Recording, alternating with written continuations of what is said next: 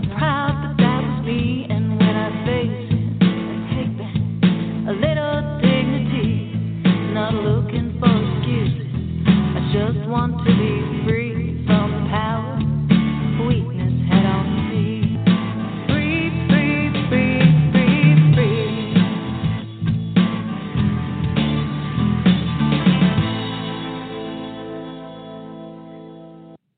Hi, everyone, and welcome to the Bubble Hour, where real people tell real stories of addiction and recovery. I'm Jean McCarthy, recovery author and blogger over at Unpickled. There's a link in the show notes if you're interested to read about how I've been living alcohol-free since two thousand eleven. I tell my story there, and I hold space for your stories here. Now, I'm happy to report that after endless weeks of a persistent upper respiratory illness, I am finally feeling better. If you listen back to the episodes from late December through till, you know, last week, you'll hear my voice go from uh, a baritone uh, going up the register to I'm close to normal by today. Um, my heart really goes out to anyone who is uh, battling through cold and flu season right now, and double love to those of you with little ones at home who are sick. I have to share with you, I was absolutely stir crazy from spending so much time indoors the last ten days or so. And if you look at my Instagram, which is Jean McCarthy Writes, you'll see that I made a beautiful snow labyrinth in the mountains just after Christmas. And that was on a good day. That was sort of between viruses for me. And then there's really barely any posts since then because I caught this crazy cough. And I'm telling you, it was absolutely off the charts. I was sleeping in the basement because my poor husband Husband could not get any sleep, and I wasn't just coughing like a regular cough. I don't know if this has ever happened to you, but if you've ever been staying in a hotel and there's someone in the next room with one of those really bad coughs, and you're wondering whether you should call the front desk or an ambulance or the undertaker or what the heck's going on next door, that's the kind of cough that I had. And uh, I actually eventually sent my husband away for a few days because I didn't even want him to be around, and I'm sure he didn't want to be around either. And actually last episode, I actually had my microphone on mute like multiple times throughout the episode because I could not stop coughing. So anyway, on Friday, I thought I was ready to return to humanity. I had a gift card burning a hole in my wallet for the bookstore that I got for Christmas, and I was so excited. I took my laptop. I'm working on a new book, which I'm really excited to tell you guys about in the future. I was like, you know what? I'm ready to get out of this house. I put on some boots, some mascara, got my laptop, went to go get a nice flat white and sit in the bookstore and just, you know, have a lovely day amongst the other humans. And I, I got up to the till, I ordered my coffee, and I started coughing. And the poor barista barista was looking at me like, oh gosh, don't cough that in my direction. I turn around, start coughing into my coat. I grab napkins, start coughing in the napkins. The people around me were giving me that death stare of like, get out of here with your germs and your cough, lady. And so anyway, I, I hastily like grabbed a lid for my coffee and, and just ran back to my car, utterly humiliated. And somehow in the matter of a few seconds, I went from feeling like super cute and all excited to be out on a date with myself for the morning to um, my mascara was running down my face. And I just was an utter wreck. And I sat in my car on the verge of tears, feeling so sorry for myself. So I'm so excited that now it's Monday and I'm feeling better and I'm out of the woods. Anyway, look after yourselves, everyone. It can be really tough on us emotionally to be sick. It's tough on everyone physically and emotionally. But I think for those of us in recovery, you know, hungry, angry, lonely, and tired. Well, let me tell you, after uh, this long illness, I was definitely three out of the four, if not more. Um, we really have to look after ourselves. Uh, a huge thank you to everyone who reached out to me over the last few weeks with your lovely messages. You were an absolute ray of sunshine into what was, for me, a kind of a difficult week, and I really appreciated the cheering up that you did. Okay, so onward to today's show and today's guest. I am really looking forward to this discussion. Uh, this is something we haven't talked about a whole lot on this show, and that is the effects of addiction and recovery that they can have on your finances. So my guest today is a woman who has lived the journey journey from addiction to recovery, and she never expected that her finances would go from bad to worse when she got sober, especially as a professional in the financial industry herself. So now, with over five years of sobriety, Linda Parmar helps others navigate similar circumstances, and she joins us today to share her story. Linda Parmar, welcome to the Bubble Hour. Hello, Jean. Thank you for having me. I'm so glad you're here. We've known each other online for a long time, and we did meet in person uh, at a She Recovers event, and I'm really excited to connect with you and have you share your story today. Yes, absolutely. Thank you. Well, I'll have you jump right in. Tell us about yourself and tell us how your experiences brought you to where you're at today. Well, my name is Linda Parmar. Yeah, my story. I I sat down. Um, you had asked me to sit down and write out my story. And I've told my story a few times. And there was actually some things that I had completely forgotten about again. Like every time you start to unearth your story, it's crazy what comes out of it. So yeah, it's it's a crazy thing. So yes, I am in recovery from alcohol and drugs, and also in recovery with my finances as well.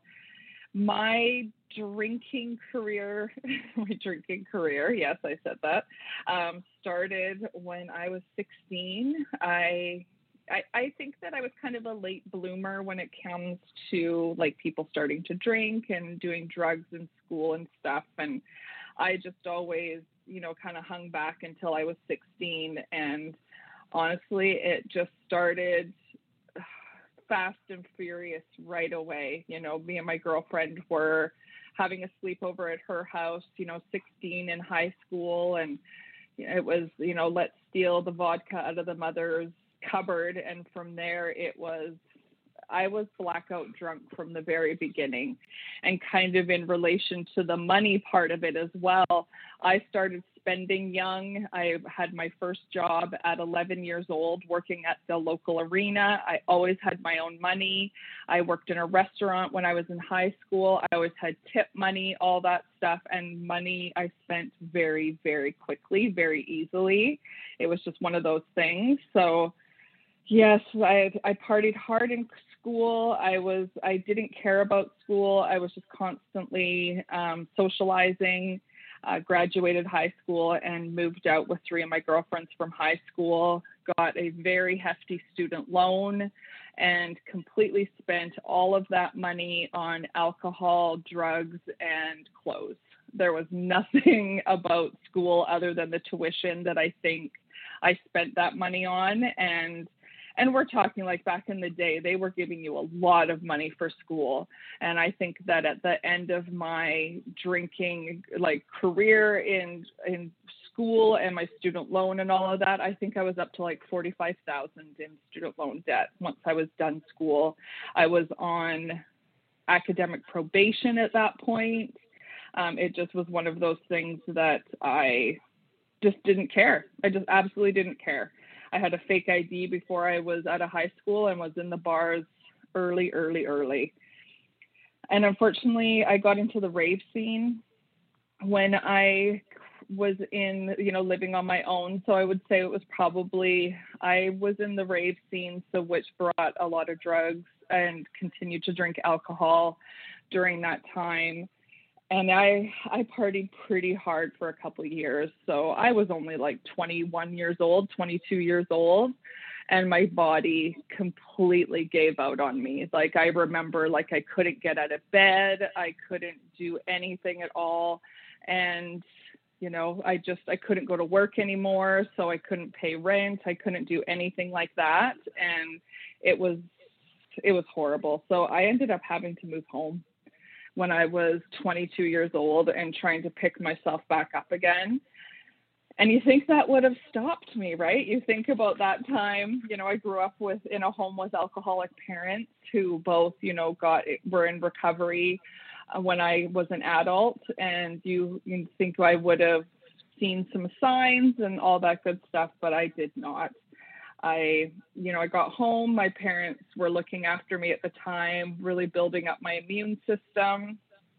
again and taking care of me. And I started working a few jobs back home in my hometown here on Vancouver Island, and then decided to travel. So I moved to Australia. I have family that live there.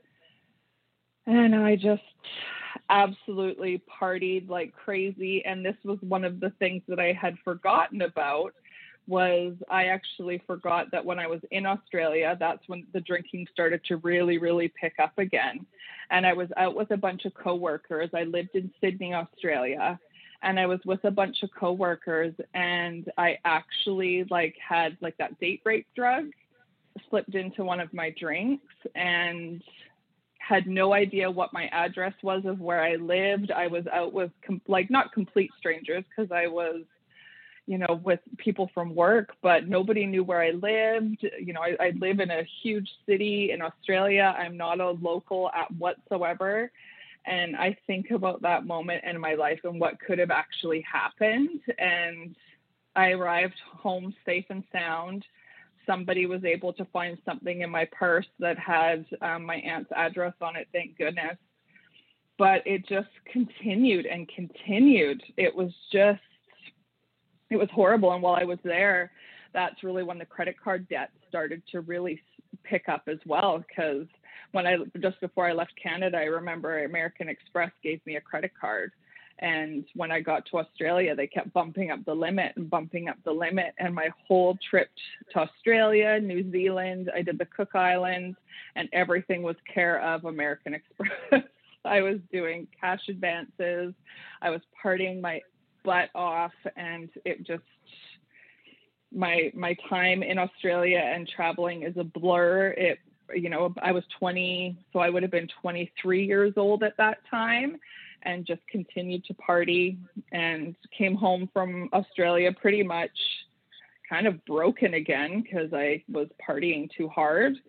And I met my husband for the first time. So I was twenty-five years old when I was home, met my husband, and quickly fell in love with a man that um, he was divorced. He had two kids at the time. They were four and six years old. And I, you know, took about a year or so for to meet the kids and all that good stuff. And I drank socially at that time. Alcohol was, you know, in the background, but it wasn't huge and prevalent at that time. I all of a sudden felt this, you know, my life was starting to settle down, which was nice. Uh, the odd evening at home, we would be drinking, um, you know, wine. And my husband never drank when I came into his life. And you know, within a couple of years of our relationship, you know, being in a split family, and, you know, I, my career was starting to really pick up, um, starting to work as a financial advisor in the, at, here in Canada. And the stress of being a financial advisor, everything, that's when the drinking started to really pick up again. And it was, it started with just kind of a bottle of wine here and there, to really, you know, convincing my husband, like I turned my husband kind of into my drinking partner at one point, because it was, I felt the shame of what I was doing. And if I was doing it with someone else, it felt a little less shameful. And thank goodness, you know, it was one of those things we were, I always came home, had my glass of wine when I was cooking dinner. That was always part of my thing. But, you know, thank goodness the kids were young. They were going to bed early. A lot of drinking didn't happen until they were in bed, thank goodness. Um, but it was it was really starting to pick up. That we had a lot of, unfortunately, legal issues um, with split custody and some things happening. And that stress of that and the money stress, I was completely starting to overspend at that time, because the stress of everything was just too much, and overspending in regards to spending way too much money on alcohol. You know, I, and I could only drink the best wine. God forbid if I, you know, I always joked around about, I would always drink like fancy wine, and would be like kind of a wine snob for people who had like boxed wine or like cheap wine. I was kind of known as a wine snob. And, you know, that the money stress, I think, made me drink even more. Like it was just, that was just so stressful.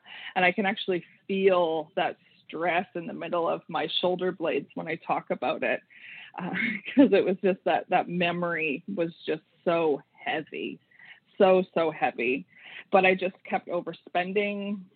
And, you know, my work environment really, really was one of those things that it, it just really condoned drinking so much. And because we were working in high stress jobs, it was people constantly talked. And, and this is for anybody, though, like, but I really found in the banking industry that um, the the money, the dealing with people's money and just working in a bank in itself is quite stressful. So everybody talked about drinking.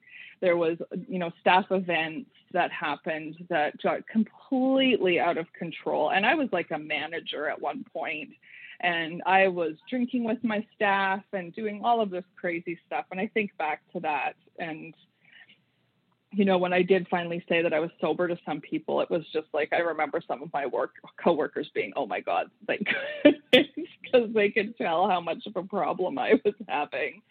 Um, so yeah, two thousand twelve was when, so I'm forty-two, so I would have been about thirty-five. So there was a good solid ten years where it went from, you know, meeting my husband, you know, having a first couple years of feeling really happy and drinking socially again, to all of a sudden, you know, oh my goodness, I, I, I know I have a drinking problem. And I wrote myself a letter, and it was like, you know, dear Linda, like if you if you think think again that you have a drinking problem, you need to get help. Uh, I just had written my heart out because I just really felt at my bottom, but I was so scared. I was so scared to quit drinking because, you know, God forbid that I couldn't go out with the girls and have wine nights or have my girls' nights anymore. Or, you know, we were planning on going to a trip to Cuba with my kids, and I won a trip through work for my performance in my job, and we were being taken to the Dominican Republic, and God forbid that I couldn't be drinking during those trips. And I remember I put off getting sober for that, which I think of that now and it's crazy to me. But yeah, I just, the month of March two thousand thirteen was when I just I was have I had a going away party from one of the branches I was working at. I, you know, had my birthday. I had a I went to my best friend's house, and we had planned this big Golden Globes party, a big girls drinking event essentially. And I remember my oldest daughter saw me drunk, and I remember I had to apologize to her the next day, and how that felt, and how that felt that I never wanted her to see me like that again. And the and I was just, I was off. I was so off. I knew what I had to do. I've seen alcoholism. I knew what that looked like. And I remember my husband coming home on March seventeenth, two thousand thirteen. It was on Saint Patrick's Day. And my husband came home from work, and I, you know, sat him down, and I said, I'm an alcoholic. And he was actually quite excited because he thought that because I was acting so strange and so many weird things were happening that I had cheated on him. But it was more because, like, uh, it was me, like, you know, finally saying, like, oh, my, I, I'm an alcoholic. I have a drinking problem. And he was like, oh, my goodness, thank God. Like, no, we can deal with this. I thought something, like, cr- you know, crazier was happening. But he knew I had a problem. But when I think back to that moment of me just, like, pouring my heart out, and he was so excited that that's what it was, as opposed to to drink to um you know infidelity or anything like that. So yeah, he was super supportive. Um, he actually hasn't drank since that day as well, which was crazy to me because it made me realize how much of a quote unquote normie he was, because he never struggled with it, but I clearly struggled with it. And the nightmares that happened after I quit drinking, the drinking dreams, all of that stuff was just so hard. And that's really, again, kind of going back to the money part of it, is when my overspending ramped up huge. It started to just, it got out of control, and we were already maxed out on everything. I was taking money out of R S Ps. I was treating my house like my wallet, working at the bank. which I realize now was a super, super codependent relationship in regards to them constantly like refinancing my home. Um, but, you know, at the same time, like they were just so willing to do that. And I would just rack up a ton of debt and they would refinance it again. And we would play the same song and dance over and over again until there was just nothing left. And unfortunately, I was at a at a turning point, you know, two years into my sobriety where I was just, I had spent every dime available to me. And, you know, we had to sell our home. I thought we were going to lose everything. Like you say, I was a financial advisor. I was in charge of so many people's money and I couldn't get it together myself. It just continued to be one of those things. But thank goodness I was in recovery. Thank God I was learning tools to move forward because I just took accountability for it. And, you know, I was at a She Recovers Salt Spring trip, sitting there talking to Dawn up in the barn house. I kept just saying like over and over again how much I hated my job. My job was so stressful. And she was like, well, you know, what do you want to do with in your life? And I said, oh, I would love to help women in recovery. And then she says, well, what what specialty do you have that you could help people? Like, you should be a money coach. And I was like, yeah, right. Like, I'm such a financial disaster. And she just said, like, and then, or one of the girls was sitting there and she said, sometimes we need to teach what we need to learn. And I'll never forget that moment. And from there, I actually felt excited about what I could do. And par- and I, so I started looking into a money coach training and found my money coach training and just started it and did my own money coaching, which started my financial recovery, which has been the most beautiful thing I've ever done. I find this really interesting. I'm curious about how that works for you. You know, when we talk about teach what you need to learn, you had to learn it first so that you could teach it, and you had to live it first so that you could yeah. experience it. So can you talk a yeah. little bit about that? So what I essentially went through at first with my training was through, I went through the Money Coaching Institute for my first part of my training. So what that looked like is I went through the exact same process that I was being trained to take clients through. What that starts with is talking about your money story and really excavating what's happened to you with money, what that looks like. You go into like a forgiveness piece. You go into what behaviors you feel like you have gotten from your family lineage with money, what you feel like behaviors with money that I have gotten for myself. And then from there, working on a plan on how to change those behaviors and very, very specifically behavior-based. Because when it comes to money, the behavior part of it is such a huge, it's a huge, like I could sit there and make a budget for someone, but like if if no one really kind of gets a handle on that impulsive spending, what I really needed to look at was like, why do I impulsively spend? What does that look like? Where did that come from? What's the story surrounding that? And really working through that and understanding it. And from there, that's where the healing starts. And then you get into the numbers. And what did you discover about yourself when you went through that process? What I discovered is that I learned a lot from my mom. I learned a lot growing up at home, and this is what happens a lot too, is that my dad was the saver and he was the worker, and my mom constantly overspent. And then it turned into like huge arguments amongst my parents. Money has such a huge negative energy to me. I never felt safe around money. Money equaled trauma to me. Money equaled, you know, that fight, flight, or freeze response. I would just freeze and just not, you know, want to deal with anything. It scared the crap out of me. I was so scared of money. So it was almost like this, I tried to control it by completely abusing it. Okay, there's a disconnect there for me, so I'm not getting it. Okay, yeah, yeah, okay. And you have to well, explain think, this to me more. How does that yeah. work? Because I think for yeah. most of us, controlling it means holding on to it tighter. Were you in complete denial that spending, that purchasing things had connected to money? Or what, what was the disconnect Absol- there? Absolutely. Abs- there was a huge disconnect there. I had absolutely no conscious connection with what I was doing whatsoever. And I had a moment, I think that I was about a year and a half sober, and I went into Winners, and I had had a horrible day at work. I had had a really stressful day. I completely blacked out spending in Winners.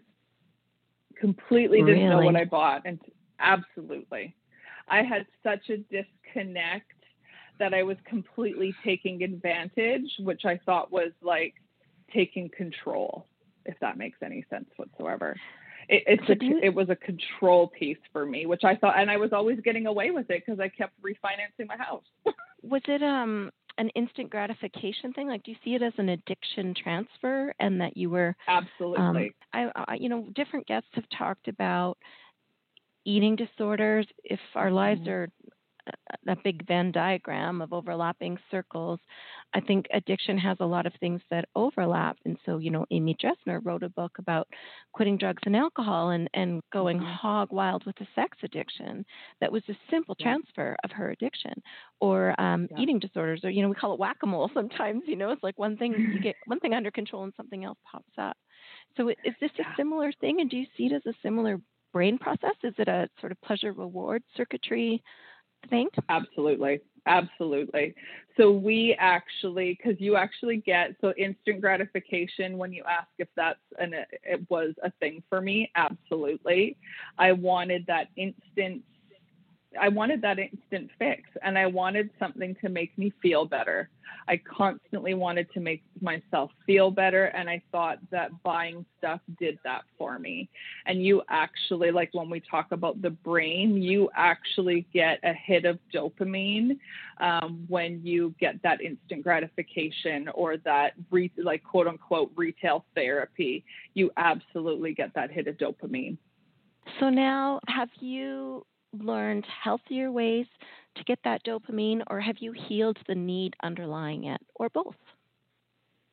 I think that I have, I would like to say that I've healed that need, but I would be lying if I said that it was completely healed, just like my addiction to alcohol. Is that, you know, I'm five years, six years soon. And I had a time this over this holiday season where I actually craved a drink. And that comes absolutely, like I did this huge pitch, um, now doing just my coaching full time. I did this huge pitch to this treatment center, and I walked out of that meeting. I was like, oh my goodness, that was amazing. And I was on this high. And the first thing I thought about was, what am I going to go buy myself? That was the first thing I thought of. And I thought, whoa, like, where did that come from? And then I also struggle with eating. And then, so it was like, oh, well, what can I go and eat?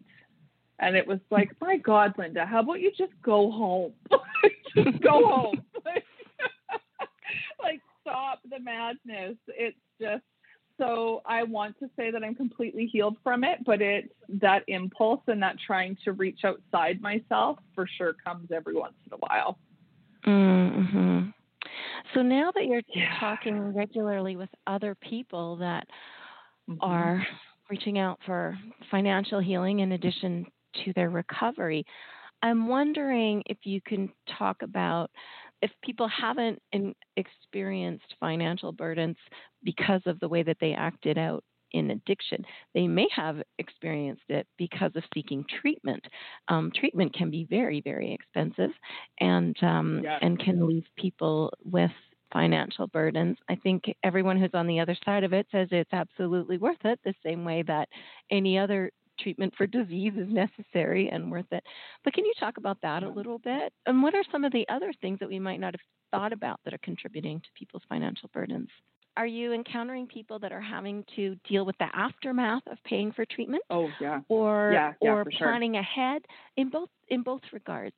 Oh, treatment. Um, so I actually have started going into treatment centers and doing financial recovery workshops, and for one of those reasons. And I, I go into private treatment centers where people are actually like, you know, some of them are provincially paid or from the government or whatever. And these are private ones. And the one that I, I do here on the island, I think it's just to walk in the door, you're looking at thirty thousand dollars. The shame around, and this is this is what keeps people very, very stuck when it comes to money. And this is, was also my thing um, after what I realized what I was doing, because before, again, there was a disconnect with what was happening with money. But once I started to really realize, so people who are in a financial situation because they've gone to treatment, there needs to be an acceptance about, you know, why they're there, what they're going to get out of it. That forgiveness piece and that acceptance piece is so huge in that process, because to let go of that shame and that guilt of why you're there, because again, that's not going to be very good for your recovery.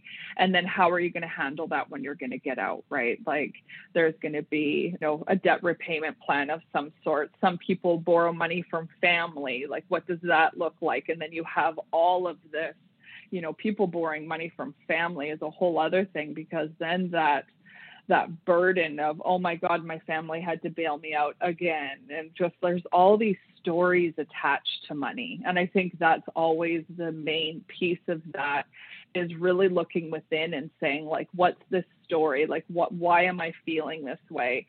I think that's the biggest work when it comes to money, and letting go of that attachment when you're doing something like treatment to look after yourself, right?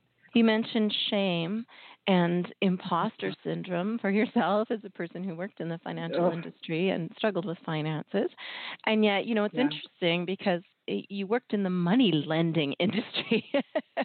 I know. Um, it makes sense to me that that was especially accessible to you. And as you said, almost kind of an enabling relationship that you had with your employer. But let's talk a little bit about shame and imposter syndrome, because guests on this show have included therapists, teachers, doctors, politicians, people in law enforcement, and no matter what walk of life they're in, everyone says they feel shame because they feel like their particular profession should be exempt from addiction, right, or should know better, or um, you know, right, people found out, what would they think? I think that there's there's so many people that can relate to that. Tell me, you know, what you learned about that, about yourself, and how you reconciled that within yourself. That was a hard one for me, because I, again, that shame piece, really, I held on to that for a while. And then it started to become, okay, well, and, and this came up in my money coaching that I did, was, okay, so I blamed the bank, or I would blame certain things for what happened to me. And, you know, finally coming to the, to the realization that I created my truth. And so mm. that acceptance acceptance piece around that was so huge. Like, was it really the bank's fault? Like, no, like I was the one doing it, right? So, or like, was it, you know, the court's fault, or, you know, like uh, the legal fees and all that stuff that we built up through the years. And, and no, like that all was my choice. That was my choice. So when I think about that, now I feel acceptance around it. And again, like I felt like I had such detached feelings about money um, and what was really happening, because I felt like I was getting away with it all the time. Like there was always that Band-Aid that was being put on it. I actually like didn't really think much of it when I was really in my role, because I thought I was just doing what I, for other people, of what I was doing for myself. And that's a huge reason why I got into the money coaching piece as well, is because I could see people had the exact same patterns and behaviors that I did, and I couldn't help them in a banking setting anymore. Like that wasn't where my capacity was and what was expected of me in my job. But I was constantly refinancing people's homes, and people are horrified about money, and in my office crying constantly. I'm one of those people that makes feel, people feel comfortable very easily. And so when we got to the point of what they really needed, the, the tears that the people would shed because of the shame and the anger and the resentments, and there's so many feelings attached to money. So I think back to what I what I did in the banking industry, and there was a lot of shame in, in kind of how I, you know, the policies and procedures that led me to, you know, get people into a worse financial situation, I believe. And I think that's what's hard about the banking industry in general now, is that that's the way it is. Like, no wonder so many people are in so much debt. The bank's just mm-hmm. giving away lines of credit, credit cards, this, that. And it's just like, oh, how much do you want? Oh, here you go. And it's like, oh my God. Oh, good. I got my totals. I got all my goals for the week because, like, I sold this many credit cards and this many lines of credit. So I can understand that, though, because, you know, their their job is not to be anyone's therapist or anyone's mental health professional. Exactly. Or I um, spent my career in the home building industry, and people come in and they want what they want. And you see a young couple that's overextending themselves, or maybe buying something that, you know, you want to say, hey, how about we start in this starter home over here? Take some pressure off your marriage. And no, they want that big house, and it's not my business. It's, mm-hmm. My mm-hmm. business is to provide them what they want. And so, and yet, wow, how great it would be if there was some sort of counseling service, because as home builders or as bankers or as many other things, it would be great if someone was there to help that person make a, a their best decision and give them like some counseling at the same time. And I guess that's the, exactly. that's the overlap that you're hoping to reconcile now, right? With yeah. the work that you're yes, doing now and, and seeing the difference. That's exactly there. Right. That's, that's really lovely. Like, I think that's really honorable and, and lovely that you took the healing that you know that you needed within yourself and mm-hmm. fought the shame mm-hmm. attached to it and, and have turned it into a way to help others. I think is amazing. I want to come back yeah. to something else you talked about, and that was that you were you were scared to quit, that you identified mm-hmm. alcohol with your friendships, with your relationships, and it was sort of part of who you are and what you did. And one thing you mentioned was that you were a wine snob, and that you, you know, part of your identity was wrapped up around having high Uh, um, high expectations, or, you know, good taste and that kind of thing. And what I wrote down as you said that was, was your addiction playing a little trick on you? What was going on there? Oh God, yeah. Oh my God, yeah. Can you talk about that? And I think it was a way for me to make an excuse for myself constantly. So, you know, these days you hear a lot in the press about, like, quote unquote, like mummy wine culture, that sort of thing. Um, I absolutely, you know, I live on Vancouver Island, where we have wine tours. Um, in B C, there's um, the interior where there's like wine tours. And I got so caught up in that whole life. It felt like a lifestyle. It made me feel important. It made me feel like I would constantly set up wine tours for my friends and my colleagues at work. And I was known as the wine gal. It was part of my identity. How did you shed that? And how did you sort of harness how you saw yourself? Oh, that was a lot of shedding. That was a lot. It, you know what? I'm going to be honest in that it took me with my close friends and my, and not my immediate family, um, but colleagues and stuff. It took me, some of them anyways, a lot of convincing to them that I was an alcoholic, because mm-hmm. I think that they saw, I did a lot of closet drinking. Like I said, kind of like after the kids went to bed, and I got out of control, like uh, like at work events every once in a while, but I would drink on the wine tours, but it was more like when I got home that it was like a little dirty secret of mine. So mm-hmm. I don't think a lot of people saw it. You know, when I told some people, they were like, yeah, right. Yeah, right. You quit drinking, because again, it was part of my identity. And mm-hmm. it's like, no, I, I actually like have a problem here. Like, I need to quit drinking. Like, near the end there, like, I think I was probably drinking a couple bottles of wine a night. The story yeah. that you tell there is very much my story too, is that, um, I, mm-hmm. I hid it very well, but you can only do that for so long. Um, exactly. Wherever we're at in our, in our functional phase of alcoholism, it's temporary. I've really, this has really been on my mind lately. Um, someone in one of my online groups posted today, like, can someone be a functional alcoholic? Well, sure, we all were until we weren't, right? Or unless we stopped. Yeah, such a good but, point. It's not. Yeah. It's not a permanent condition. It's it always escalates because um, our tolerance increases and there's dopamine down regulation, and and so it always escalates until either consequence or some other wake up call brings an end to it. We think we're doing okay, you know. We think we're doing okay, but it's it's temporary. That's where we're at. Exactly. I want to also bring this back around to some of the relationships in your life. So you talked about turning your uh, husband into your drinking buddy. So when you quit drinking, what happened to your relationship, and, and um, what does that look like now, and how did that shift things between you? He he is amazing. My husband's amazing. He was so supportive.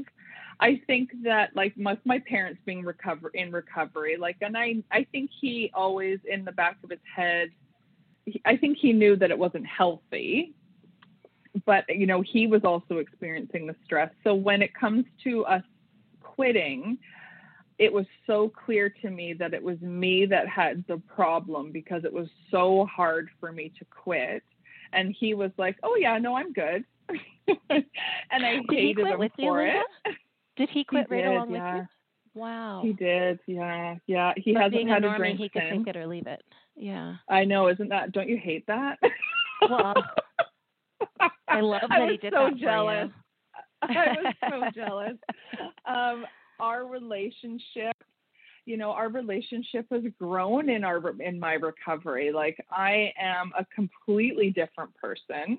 I would say that he's a completely different person, and not because he works a program of recovery, but because I do, and he watches me and he sees, like, the change that's happened in me. And, you know, as you grow as a couple, like, or as one person grows, you grow as a couple, right? So, yeah, I would say that we're stronger than ever. We'll be married for uh, thirteen years this year. We've been together for seventeen years. Um, how old were you when your parents got into recovery? And did they do that together? I think that I was probably fourteen when my mom got sober and seventeen when my dad got sober. So my mom was sober for a few years before my dad got sober. You know, I, I mirrored my dad a lot in my recovery. I don't have any, like, really super crazy story of, like, something horrible happening to me. I was quite jovial, quite happy. I was just drinking to numb out stress and anxiety most of the time. There was no question about that. Their recovery couldn't protect you from experiencing addiction mm-hmm. and and mm-hmm. alcohol use disorder yourself. But how do you think mm-hmm. that their recovery influenced your choice to embrace recovery? I think that I always knew I was an alcoholic. I will say that for sure. I remember going to my dad's cakes and me, me thinking, you know, being in complete denial, but knowing deep down in my gut that I had a problem as well, because, like, when my dad got sober was when I was just starting my drinking. And I remember being blackout drunk from the beginning. I remember my mom asking me those questions, and if, like, I was ever experiencing that, to let them know. And I never told my parents. So when it, I finally made the choice to get sober, I knew I knew what was safe, like, so I was comfortable with A A at the time. Um, so I went straight to the rooms and found a beautiful women's meeting, uh, worked the steps right away. And I knew that because of my parents' recovery. Mm. And when you say going to your dad's cakes, you mean going to his anniversary yeah. meeting. So you'd been to an open meeting before as a family member supporting a loved one who was celebrating a milestone. Is that what you meant by that? Exactly. That's exactly right. Yes. Thank you. Yeah. Did that make it less scary for you then? To, it sounds like you, when you knew, you knew what to do. when you? Yes, I, I knew exactly what to do. Yeah. And I, I, you know, and you, and you've, I've heard it on this podcast a few times where people like take like, am I an alcoholic test over and over and over again? And I was one of those people like taking the test over and over again, like, oh, maybe I'm not an alcoholic. Maybe I am. Maybe oh, I don't have too. a drinking problem. And then I'd be like, well, you know, and, on Tuesday I only had two glasses of wine, so let's do it as if it was Tuesday. Okay, now let's try it again. What, were, what if my glasses were a little bit bigger? Let's try it this way. Oh, yeah. God. Oh, yeah. So I I felt safe in A A at first. I had a bad experience with it going uh, like a couple years ago, but I've I've since gone back into the rooms, and um, I feel safe there. You know, and thank goodness for She Recovers and all the other places. But when I first got sober, I knew that that was safe because of, you know, I felt safe when I went to my dad's cakes. And I remember feeling so proud of him. It was never mm. anything I did with my mom, but I definitely, I think because I was older, like my parents would invite me to his cakes. And I would have been probably like, you know, eighteen, nineteen, twenty, because I remember going to probably about two or three cakes for him. Hmm. Okay, so the lesson in this for those of us that are in recovery and listening is share your recovery with your family and your loved ones, right? Oh, show them right? how it's done. Find that light, and yeah. don't be afraid yeah. to share that with them. And and so were they were they pretty excited when when you told them, or was there part of you? I have to admit, like there was a little part of me that um, I waited to tell. My dad was sober for fifty plus years when he passed away, um, although he, he'd gotten sober in the rooms, but didn't stay. He stayed sober, but didn't stay in the program. When I did finally tell him, I was excited to tell him that I had quit drinking, but I was also hesitant in some ways. Um, there was a part sure. of me that was like a little bit rebellious about it. What about you? What did that feel like for you? I went to my parents right away. I think that the day after I told my husband, I told me and my husband went and told my parents. And I'll never forget sitting, feeling like I was possibly going to be judged. Um, and more because I held on to the shame that it took me so long. It took mm. me so long, you know, like, like you say, like share with your family that you were in recovery. And that was shared with me. And I was still, you know, thirty-five years old when, and I drank heavily for almost twenty years. I, I, I held on to a lot of shame about that, but my parents were so supportive and so beautiful about it. And my dad was so lovely and went and grabbed his A A books right away. And, you know, you got to read this one. And this is the daily reflections. And, you know, and I'll never forget being so proud that I had my dad's A A book when I went to go do my first step study. And I was just, it was kind of cool. So yeah, it, I, they were very proud of me. Yeah, it was kind of cool. That's really sweet. Um, yeah, so we're rounding up the end of our, yeah. As we get yeah. close to the end of our our hour, I want to ask, you know, just in a nutshell or in a few sentences, if someone is really struggling in sobriety or considering sobriety, but also really feeling burdened by their financial concerns. And, you know, I, I was saying, I asked you if your addiction was playing a trick on you by telling you you were a wine snob and you were fancy.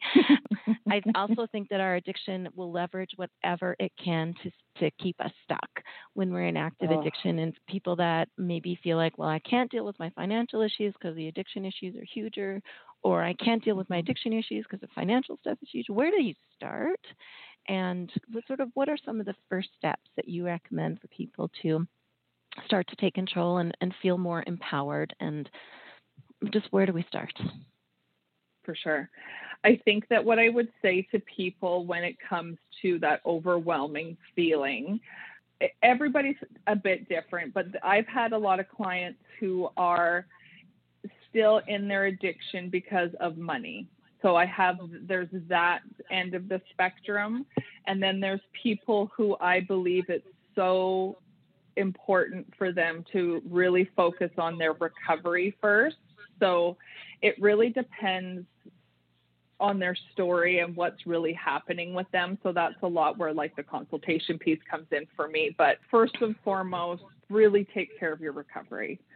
And again, like when when I talk about recovery, we, we talk about that onion that, you know, you kind of peel back the layers sometimes. So that financial piece is usually part of that layer that you're going to start to peel back. And when you want to actually look at that layer, again, is everybody on when they want to start, that's a little bit different.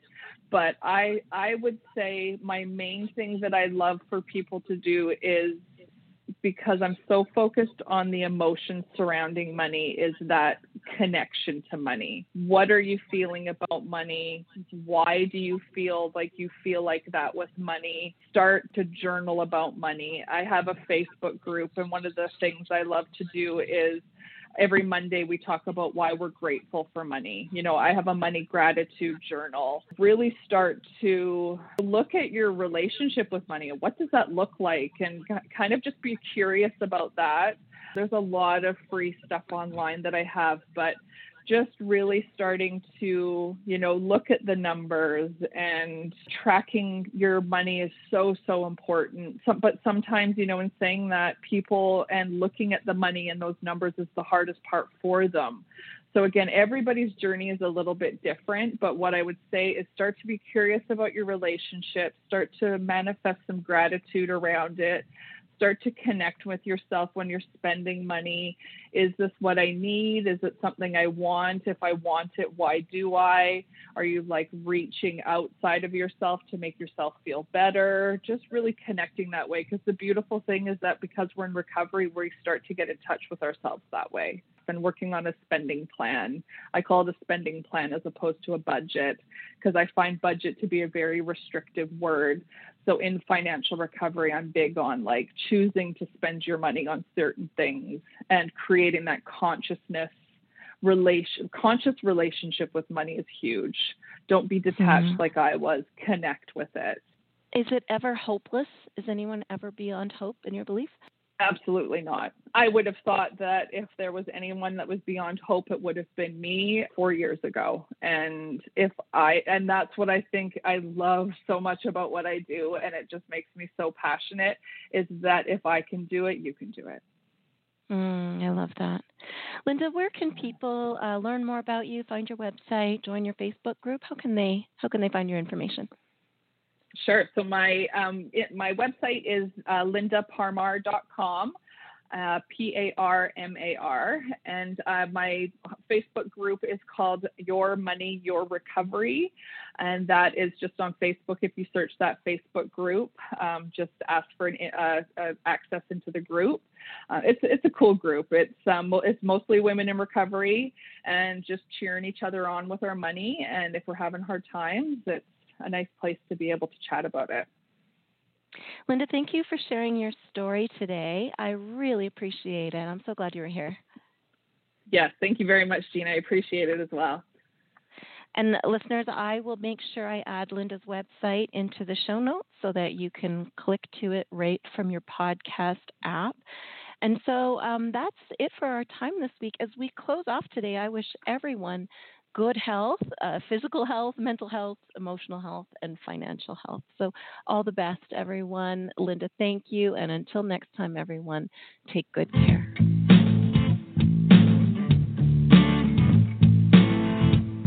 I own it. I did that. Not proud.